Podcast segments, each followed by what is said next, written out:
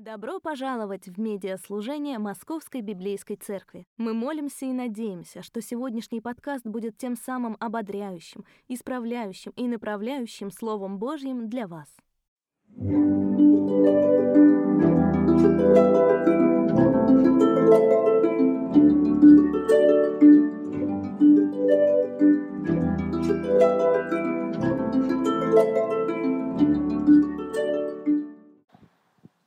Приветствую вас любовью Господа нашего Иисуса Христа. И как пастор Алексей говорил, мы не аплодируем людям, мы аплодируем Господу.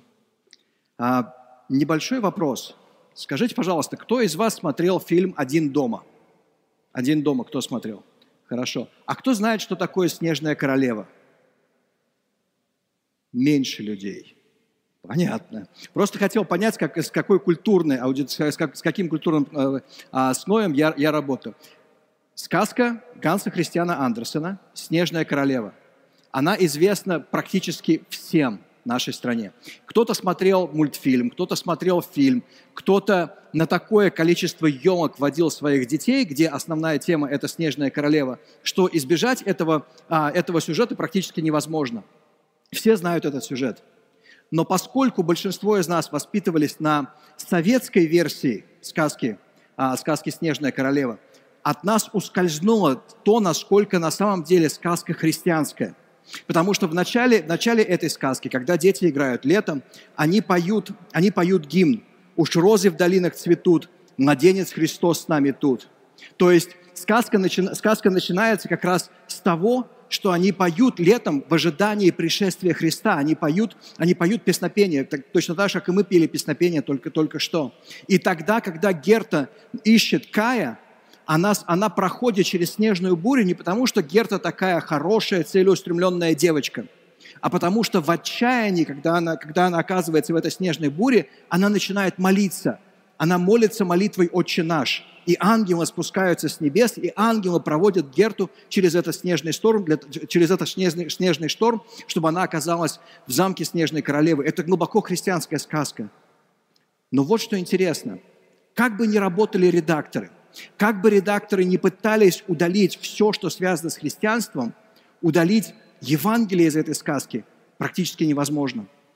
Основная идея сказки, основная идея «Снежной королевы» в том, что злой тролль создал зеркало. Зеркало, которое все красивое показывало уродливым, а все уродливое показывало красивым. Это удивительный образ греха – это удивительный образ грехопадения. И когда это зеркало разбилось, то осколки попали кому в глаз, а кому в сердце. И вот осколки этого зеркала теперь изменили характер людей. Теперь люди, которым это попало в глаз, они не видели больше красоту, они видели уродство. А в уродстве, наоборот, они видели красоту. А людям, которым попало это в сердце, они не могли уже любить так, как они хотели любить. И это проблема, с которой сталкивается каждый из нас. Это проблема того, что каждый из нас не может любить, не может ощущать себя любимым так, как он бы хотел ощущать себя любимым. Вот оно Евангелие.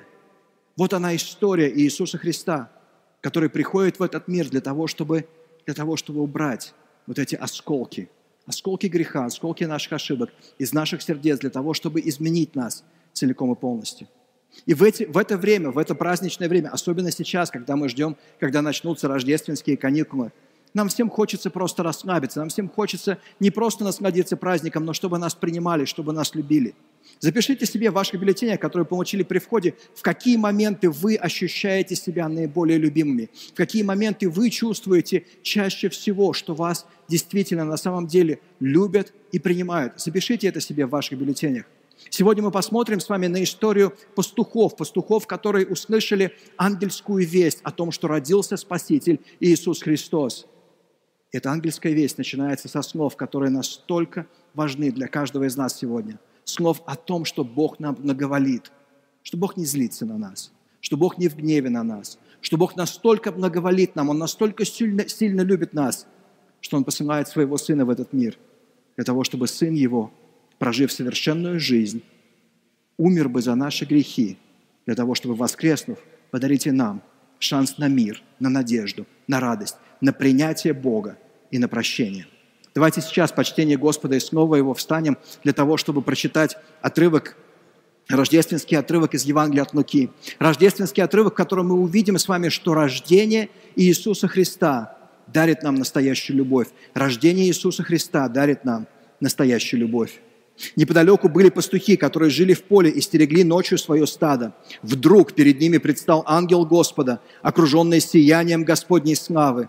Пастухи очень испугались, но ангел сказал им, не бойтесь, я пришел сообщить вам весть, что принесет великую радость всему народу. Сегодня в городе Давида родился ваш Спаситель, Христос, Господь. Вот вам знак, вы найдете младенца, запеленутого и лежащего в кормушке. И вдруг к ангелу присоединилось многочисленное небесное воинство, славящее Бога и восклицавшее «Слава Богу в вышине небес!» А на земле мир людям, которым Он благоволит. Когда ангелы ушли от них в небеса, пастухи сказали друг другу, пойдем в Вифлеем и посмотрим, что там произошло, о чем это нам объявил Господь. Они поспешили туда и нашли Марию, Иосифа и младенца, лежащего в кормушке для скота. Когда они его увидели, то рассказали все, что им было сказано об этом младенце. Все, кто слушал, удивлялись этому рассказу. А Мария сохраняла все это в своем сердце и размышляла об этом. Пастухи возвратились, прославляя и восхваляя Бога за все, что они видели и слышали. Все оказалось точно так, как им, как им и было сказано. Это Слово Божие. Будем благодарны за него. Давайте помолимся. Отец наш Бог, мы приходим к Тебе и благодарим Тебя за то, что в образе Иисуса Христа Твоя любовь стала кровью и плотью. Мы благодарим Тебя за то, что любовь спустилась к нам на землю, за то, что Ты жил среди нас, за то, что Ты принял смерть за нас, за то, что Ты воскрес пред нас и даруешь нам сейчас спасение, прощение, принятие. Но более всего Ты хочешь, чтобы мы познали Твою любовь чтобы любовь эта преобразила всю нашу жизнь. Так дай нам почувствовать ее сегодня. Дай нам, Господь, ощутить ее, чтобы она изменила наши сердца. Во имя Твое Святое молимся, имя Отца, Сына и Духа Святого. Аминь. Садитесь, пожалуйста. Что мы рассмотрели с вами в прошлый раз, когда мы говорили с вами о радости? Мы увидели, что рождение Христа дарит нам неприходящую радость, то есть радость, которая не зависит от обстоятельств нашей жизни – Такая радость христианина не зависит от обстоятельств, потому что она подталкивает нас к размышлениям.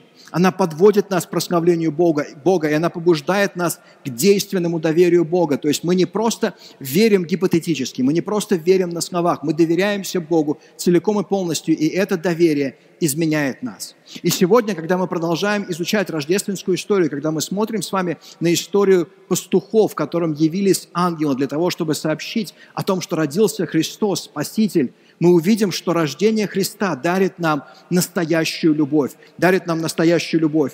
Появление на свет Спасителя облекает в кровь и плоть любовь Бога. Теперь мы можем не только почувствовать ее, но увидеть. И любовь Бога, это можете себе записать в ваших бюллетенях, это древняя любовь. Любовь Бога – это древняя любовь. Любовь Бога – это действенная любовь. И любовь Бога – это дарующая жизнь любовь. Это любовь, которая дарует нам, дарует нам жизнь. Неподалеку были пастухи, которые жили в поле и стерегли ночью свое стадо. Вот вам знак. Вы найдете младенца, запеленутого и лежащего в кормушке. Обращается, обращается к ним ангел. И интересно задуматься о том, а почему Господь выбирает именно пастухов, почему Он обращается именно к пастухам, почему из всех профессий Он предпочитает одну из наиболее, не, не, а, наиболее низких профессий профессии, которая, которая не, профессии, которая не почиталась в обществе. Ну, потому что она была достаточно, это был достаточно тяжелый труд, это был, а, было трудно находиться постоянно в полях, в дождь, в снег, в любую погоду, а, сталкиваться с опасностями, которые были связаны с дикими зверя, зверя, зверями. И самое главное, люди, которые находятся долго, скажем так, в походе, когда они возвращаются, они источают не самый приятный аромат – и поэтому это были не самые популярные люди в городе. Почему Господь обращается именно к ним? Почему Он обращается именно к ним? И мы видим с вами, кстати, интересно тоже, что когда через какое-то время, скорее всего, через год, приходят волхвы для того, чтобы поклониться Иисусу, они приносят Ему подарки, которые тоже указывают нам на то, кто именно родился. То, что Господь обращается к пастухам, указывает на, том, на то, кто родился, и те подарки, которые приносят, указывают на то, на то, кто родился. В Евангелии от Матфея мы читаем, когда они вошли в дом и увидели младенца и его мать Марию, они, павши, поклонились ему и, открыв свои сокровища, поднесли ему подарки – золото, надан и смирну. Дело в том, что образ пастуха – это образ, который прослеживается на протяжении всего Священного Писания. Мы живем с вами в век мимолетных чувств. Мы живем с вами век скорее влюбленности. Влюбленности, которая живет три года. Сегодня любишь, завтра не любишь, сегодня ты с одной, завтра ты с другой, и, и очень сложно уследить за всем этим. Мы привыкли с вами вот к такого рода чувствам. Нас удивляют сегодня, нас поражают чувства, которые длятся всю жизнь. Браки, которые длятся всю жизнь. Потому что контекст, в котором мы живем, не предполагает больше этого. Но когда мы начинаем говорить с вами о любви Бога, это не влюбленность. Это не то, что Бог влюбился в нас сейчас, но завтра передумал и оставил нас. Это любовь, которая начинается задолго до нашего рождения. Нет никого, кто знает нас настолько хорошо, насколько знает нас Господь, и нет никого, кто принимает нас настолько, настолько полным образом, насколько принимает нас Господь. И все это мы видим в образе пастухов. Мы видим с вами, что а Аарон был пастухом, но он становится затем первосвященником. Мы видим с вами, что Давид был пастухом, но затем он становится царем. Мы видим с вами, что Амос был пастухом, но затем он становится пророком. Мы видим с вами, как пастухи становятся священниками, царями, пророками. И все это указывает нам на то, что однажды придет, однажды в этот мир придет тот, кто будет священником, тот, кто будет царем, тот, кто будет пророком. И все это будет в одном лице. Пастух – это излюбленный образ Бога, и однажды царь, священник и пророк станет пастухом душ человеческих, и пастухи придут, чтобы поклониться Ему. И пастухи придут, чтобы поклониться Ему. И мы видим с вами вот эти же образы, образы священника, образы царя, образы пророка в тех дарах, которые, которые приносят волхвы. И интересно то, что волхвы не являются иудеями. Мы празднуем в Богоявление 6 января, мы отмечаем как раз то, что первые язычники пришли поклониться Богу, первые язычники пришли и признали в Иисусе Мессию, которым, которым Он был. И не просто признали, они приносят Ему дары – Золото, которое символизирует как раз вот эту царскую власть. Золото, которое показывает, показывает, что он царь. Ладан, который является образом молитв, поднимающихся, поднимающихся на небо. Точно так же, как многовония поднимаются ввысь. Точно так же молитвы поднимаются ввысь. И это образ священника Смирно. Смирно, которое провозглашает, что он пророк, изливаемое многовоние для народа. Изливаемое благословение для народа. Он является пророком. В этих образах мы видим с вами, что Бог нас любит еще до нашего появления на свет. Мы видим, что Бог на протяжении тысячелетий говорит о том, что Он явится. На протяжении тысячелетий Он открывает нам, что Он придет. Это не просто любовь, это не просто влюбленность. Это древняя любовь, которая сопровождает Бога на протяжении, на протяжении всей истории человечества. Древняя любовь, которая сопровождает Бога на протяжении всей истории человечества. Вот как сильно Он любит нас – еще до того, как мы родились, Он уже любил нас. Еще до того, как мы появились на свет, еще до того, как Он соткал нас в утробе матери, Он уже безумно любил нас. Осознаем ли мы глубину любви Бога? Отдаем ли мы себе отчет в том, что это не юношеская влюбленность, но чувство, родившееся в сердце Создателя задолго до нашего появления на свет, что Он истинный пастырь наших душ? Отдаем ли мы себе в этом отчет? Потому что рождение Христа – дарит нам настоящую любовь. Рождение Христа дарит нам настоящую любовь, о которой мы мечтали, которой мы хотели, которой нам так не хватает сегодня. Рождение Христа дарит нам настоящую любовь. Господь возвал к Адаму, где ты? Адам ответил, я услышал тебя в саду и испугался, потому что я наг, вот я и спрятался. Интересно, что первое, что делает Адам и Ева после греха падения, они прячутся от Бога появляется вот этот вот инстинкт страха Бога. И мы начинаем прятаться. Мы начинаем скрываться от Него. Но когда приходит ангел, то первое, что он говорит пастухам, это «не бойтесь». Неподалеку были пастухи, которые жили в поле и стерегли ночью свое стадо. Вдруг перед ними предстал ангел Господа, окруженный сиянием Господней славы. Пастухи очень испугались, но, Гос... но ангел сказал им «не бойтесь». И вот эта сцена – Мы живем в городе, в котором ночь не ночь. Когда даже ночью, в принципе, светло. Мы живем в городе, в который, который не спит. Ну, то есть, если вам когда-то когда доводилось а, ехать по Москве в 2 часа ночи, в 3 часа ночи, в 4 часа ночи, я до сих пор не разобрался, в какой момент ночь становится утром, но в какой-то момент у нас, да, то есть 4 часа еще это ночь, а 5 это уже утра. Вот в 5 утра едете по Москве, и город не спит. Город постоянно в движении. Кто-то что-то заказывает в самокате, кому-то супчик везут в 5 часов утра. Не спит. И огни все время. Постоянно нас сопровождают огни. То есть ночь не ночь, она не такая темная, но здесь, в полях, если вы оказывались в горах, если вы оказывались в полях, вы знаете, что такое действительно темная ночь, когда хоть глаз выколи, ты ничего не видишь. И вот представьте себе, что пастухи находятся в таком месте, когда они не видят ничего, когда их глаза уже привыкли к тому, насколько темно вокруг них, и вдруг зажигается свет. И вдруг зажигается свет, вдруг ночь становится днем, и сияние озаряет их. Конечно же, это пугает. Конечно же, это пугает. Безусловно, они испугались от того, что произошло. Ну, точно так, как и любой из нас испугается ночью, если кто-то кто включит в комнате свет. Но только здесь это было все намного глобальнее. Но когда ангел обращается к ним, он не говорит им о том, что не бойтесь, я понимаю, страшно, когда кто-то включает свет ночью. Я понимаю, что страшно, когда к вам обращается ангел. Безусловно, они, они испугались в том числе и этого. Но основной страх не в этом – когда он обращается к ним, он раскрывает им гораздо более глубокую причину, почему им не стоит бояться. «Я пришел сообщить вам вещь, что принесет великую радость всему народу. Сегодня в городе Давида родился ваш Спаситель Христос Господь. Вот она, весть, которая изменит их жизнь. Вот она, весть, которая поменяет абсолютно все в их жизни, потому что мы до сих пор боимся. Мы боимся быть отвергнутыми. Но теперь во Христе мы знаем, что мы возлюблены и приняты. Мы боимся жить, страшимся нашего будущего, но теперь мы знаем, кто держит наше будущее в руках, что бы ни произошло завтра. Мы знаем, что Господь неизменен. И мы знаем, что Он достоин нашего доверия. Мы боимся смерти. Каждый из нас боится смерти. Но теперь смерть не в нас, но над нами – Потому что мы знаем, что нас ожидает не только встреча с Господом, нас, нас ожидает не только, не только вечная жизнь в этом бестелесном состоянии души, но нас ожидает и воскресение из мертвых. Смерть больше не в нас, но над нами. Мы все еще боимся Бога. Мы все еще страшимся Бога. И поэтому Бог приходит в этот мир младенцем.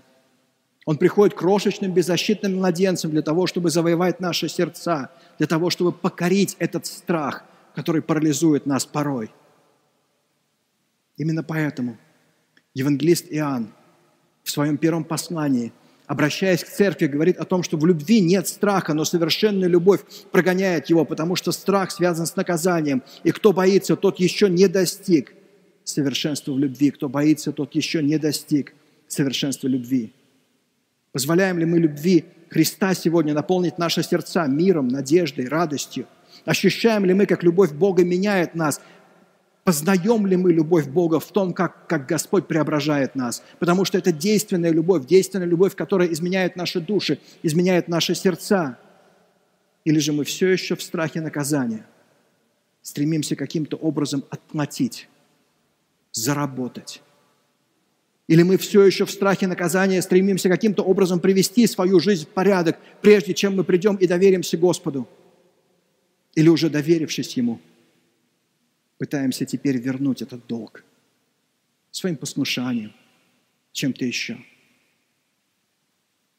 Это фундаментальное отличие, которое, в котором и кроется как раз секрет того, будет ли наша жизнь наполнена миром, будет ли она наполнена радостью, или она будет наполнена все еще страхом совершенной любви. Нет страха, в любви нет страха, но совершенная любовь прогоняет страх. Интересно, что мы довольно часто думаем, что мы сможем найти любовь в деньгах, в славе, в принятии. И действительно, любой человек, который продвинулся чуть-чуть выше по карьерной лестнице, замечает удивительную особенность. Вдруг его даже не смешные шутки становятся смешными. Люди вокруг смеются, люди вокруг принимают его. Ему кажется, что все есть. Но если быть честным – Если быть честным, любой человек понимает такой момент, что принимают не его, принимают его статус, принимают его положение, принимают, принимают то, чего он достиг. Именно поэтому очень интересны слова Мадонны. Не Богоматери, певицы – Певица, которая достигла потрясающего успеха, певица, которая достигла славы, которая достигла а, первых мест в чартах, которая находится на вершине этих чартов на протяжении уже многих-многих лет, и, все, и будучи бабушкой продолжает, продолжает а, гастролировать по всему миру. Однажды в интервью журнала Vanity Fair, который переводится как «Ярмарка тщеславия», она признается – всю, призналась, всю свою жизнь я стремилась победить чувство неполноценности. Я всегда боролась с этим страхом. Меня толкал вперед ужас того, что я всего лишь посредственность. Он всегда подталкивал и подталкивал меня вперед. Ведь даже став кем-то, мне все равно нужно было доказать, что я что-то из себя представляю. Борьба моя не окончена. И, скорее всего, уже никогда не будет завершена.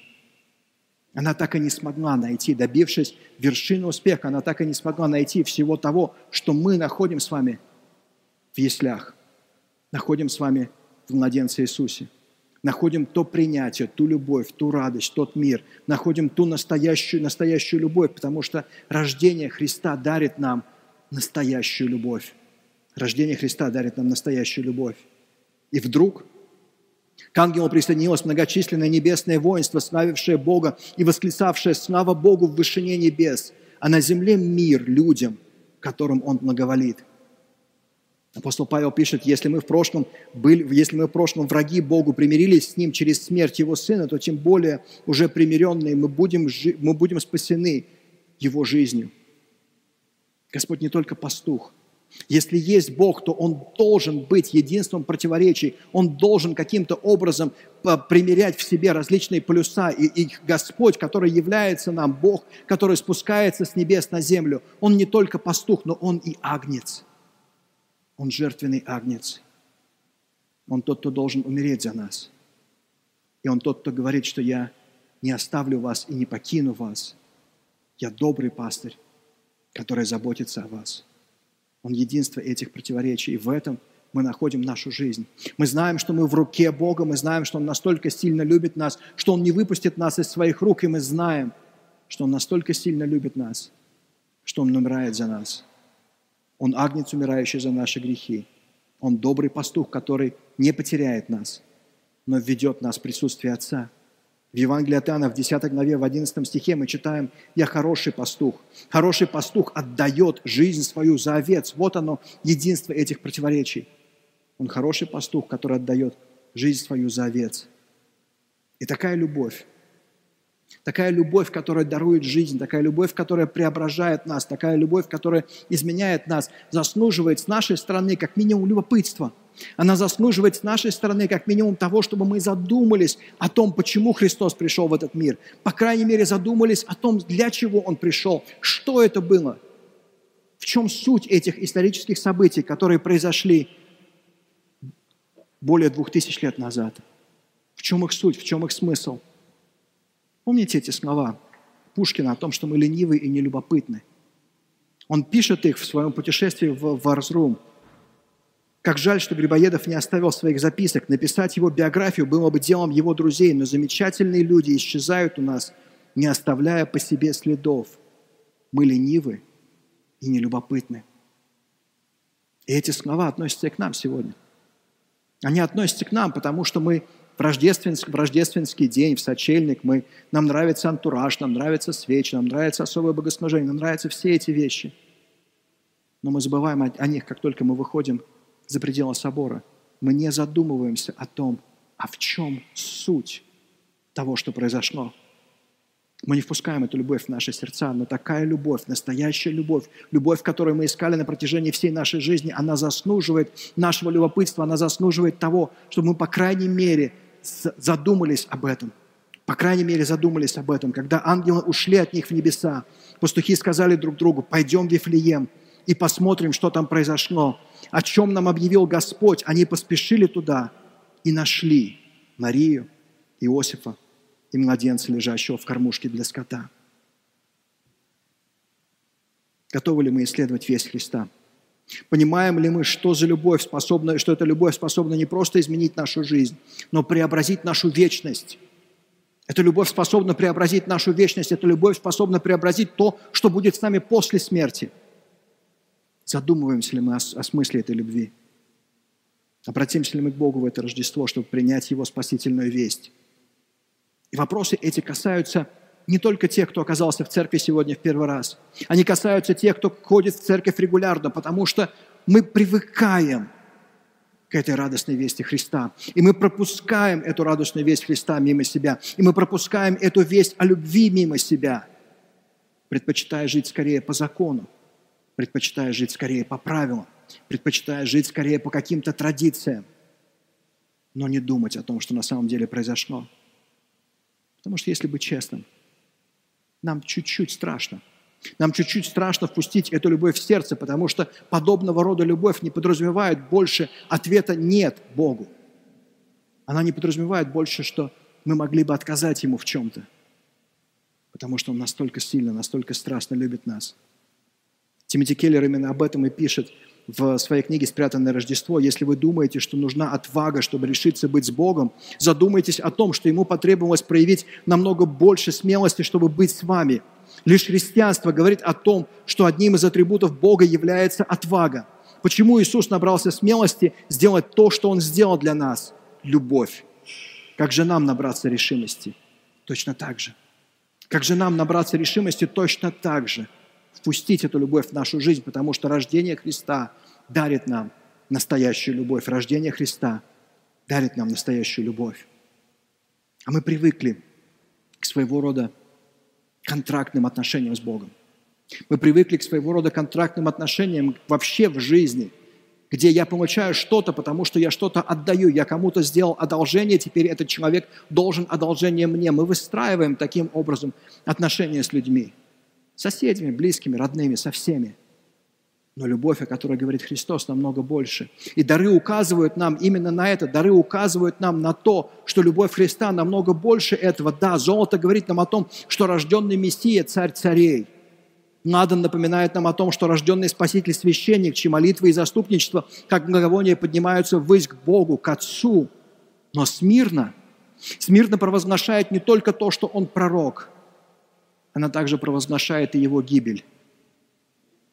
Это изливаемое благовоние для народа, но это точно так же и благовоние, которое готовит погребение человека. Мы поем об этом. В 1857 году Джон Хопкинс написал, написал гимн, который поется до сих пор о трех волхвах. Мы поем его в нашей церкви. И в этом гимне есть такие строки «Смирный горький запах ногой, дар младенцу, в знак роковой» за виновных умерщвленный ляжет во гроб чужой. За виновных умерщвленный ляжет во гроб, во гроб чужой. Интересно, что царю царей, священнику священников, пророку пророков и пастуху душ человеческих не нашлось места при его рождении. Не нашлось места в гостинице, не нашлось кроватки, не нашлось ничего, кроме кормушки для скота – и его положили в эту кормушку для скота, и, скорее всего, то место, в котором они находятся, это место, выдолбленное в скале. Это небольшое, а, не, не, небольшое углубление в скале, в котором прятали животных от, э, от снега, от града, от, э, от дождя. И там же стояла кормушка. И вот в этот первый, первый день своей жизни они оказываются вот в этом месте, выдобленном в скале, которое принадлежит не им. И кормушка это принадлежит не Христу. И в тот день, когда он похоронен, он похоронен в месте, выдобленном в скале, которое принадлежит не ему, которое принадлежит другому, это чужой гроб. Он одалживает его на три дня. Богу не нашлось места ни при рождении, ни после смерти.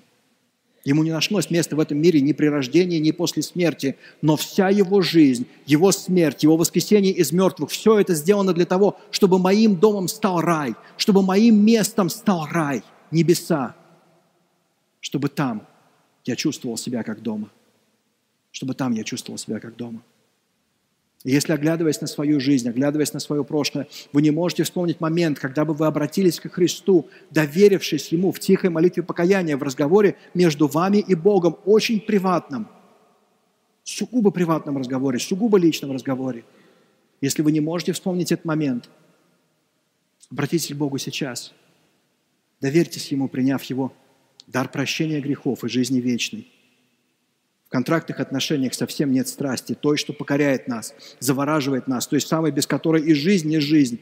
Господь любит нас горячо и страстно, и страсть эта приводит Его на крест, и страсть эта воскрешает Его из мертвых, чтобы однажды и мы воскресли из мертвых. Доверьтесь Ему. Если, оглядываясь на свою жизнь, вы не можете вспомнить момент, когда вы обратились к Нему. Потому что Он первый начал – без принятия этой любви, без принятия этого прощения, без преображения, которое, которое дарит это прощение, мы пойманы в этом замкнутом, проклятом круге. Ты первый начал. У меня два сына, одному почти шесть, другому три с половиной, поэтому я хорошо представляю себе вот эту фразу «он первый начал». Я слышу ее, ну, еженедельно это точно, но практически ежедневно я слышу ее. И эта же фраза преследует нас всю жизнь на работе, в семье, просто когда вы встречаетесь с кем-то, когда кто-то другой виноват, потому что он первый начал. Бог первый начал. Он сделал первый шаг. Он пришел в этот мир невинным младенцем, он умер на кресте, чтобы нас примирить с собой. Без этого первого шага мы никогда не выберемся из замкнутого круга, в котором всегда есть кто-то, кто первый начал. Всегда есть кто-то, кто первый начал. Именно поэтому для нас так важны слова Кнайва Льюиса, который описывает любовь в своем одноименном эссе. Застраховаться невозможно. Любовь чревата горем. Полюби, и сердце твое в опасности. Если хочешь его оградить, не отдавай его ни человеку, ни зверю, а путай его мелкими удовольствиями и прихотями, запри его в дворце себялюбия, в этом надежном, темном, лишенном воздуха гробу. Оно не разобьется. Его уже нельзя будет ни разбить, ни тронуть, ни спасти. Альтернатива горю или хотя бы риску гибель. Кроме рая, уберечься от опасности любви можно только в аду. Кроме рая, уберечься от опасности любви можно только в аду. Но рождение Христа дарит нам настоящую любовь. Появление на свет Спасителя облекает в кровь и плоть любовь Бога. Теперь мы можем не только почувствовать ее, но и увидеть. Любовь Бога – это древняя любовь. Это действенная любовь. Это дарующая жизнь любовь. Это дарующая жизнь любовь. На следующей неделе, в последнее воскресенье уходящего года, 31 декабря, мы соберемся здесь 15 часов для того, чтобы прославить Господа и проводить этот уходящий год. И во время как раз этого, этого богослужения мы завершим с вами эту рождественскую серию, серию бесед и поговорим с вами о том, как сделать Новый год по-настоящему новым как сделать новый грядущий год по-настоящему новым, потому что мы все ожидаем, что автоматически каким-то образом, просто потому что стрелки пробили 12, просто потому что куранты, куранты пробили, просто потому что мы все а, подняли, подняли тост за Новый год, что все у нас изменилось. Это не так. Весь наш опыт говорит о том, что это не так. Вот как сделать так, чтобы Новый год по-настоящему был новым? Об этом мы поговорим с вами на следующей неделе. Пастухи возвратились, прославляя и восхваляя Бога за все, что они видели и слышали. В это Рождество позвольте себе почувствовать любовь Христа. Позвольте себе почувствовать ее. Не просто ощутите ее, но проникнитесь любовью Спасителя. Поделитесь этой любовью Искупителя с теми, кто рядом с вами, с вашими родными, близкими, соседями, коллегами. Поделитесь этой любовью с теми, кто рядом с вами. Бабушка сидела на солнышке и громко читала Евангелие. «Если не будете как дети, не войдете в Царствие Небесное». Кая и Герта взглянули друг на друга. И тут только поняли смысл старого гимна. «Уж розы в долинах цветут, младенец Христос с нами тут». Так сидели они рядышком, оба уже взрослые, но дети сердцем и душой. А на дворе стояло теплое, благодатное лето. Рождение Христа – дарит нам настоящую любовь. Давайте помолимся. Всемогущий Господь, мы не сможем постичь Твою любовь. Мы не сможем, Господь, осознать Твою любовь. Мы просим Тебя Духом Твоим Святым, открой ее нам. Покажи нам ее широту, покажи нам ее глубину, покажи нам ее страсть. Покажи нам, Господь, насколько это бурная любовь, преображающая всю нашу жизнь. И дай нам жить этой любовью, осознавая, насколько мы дороги для Тебя. Изменяй нас Духом Твоим Святым. И я прошу Тебя за тех, кто еще не доверился Тебе, за тех, кто еще не обратился к Тебе. Дай им, Господь, смелости сейчас, отваги сейчас сказать, Господи, прости меня. Я так долго прятался от Тебя. Я так долго пытался заслужить Твою любовь. Я так долго пытался своими силами выкарабкаться. Прости меня. Войди в мою жизнь. И сделай из меня такого человека, каким Ты хочешь меня видеть. Потому что я принимаю Тебя как моего Господа, как моего Спасителя. Я принимаю Твое прощение. Я принимаю жизнь вечную и небеса, которые Ты даруешь мне. Во имя Твое святое молимся, имя Отца, Сына и Духа Святого. Аминь. Вы слушали подкаст Московской Библейской Церкви. Скачать материалы домашних дискуссионных групп к этой проповеди можно на нашем сайте библейскаяцерковь.рф. Потратьте пару секунд, чтобы оценить этот подкаст, оставив отзыв. Это поможет и другим людям найти Слово Божие, способное преобразить их жизнь.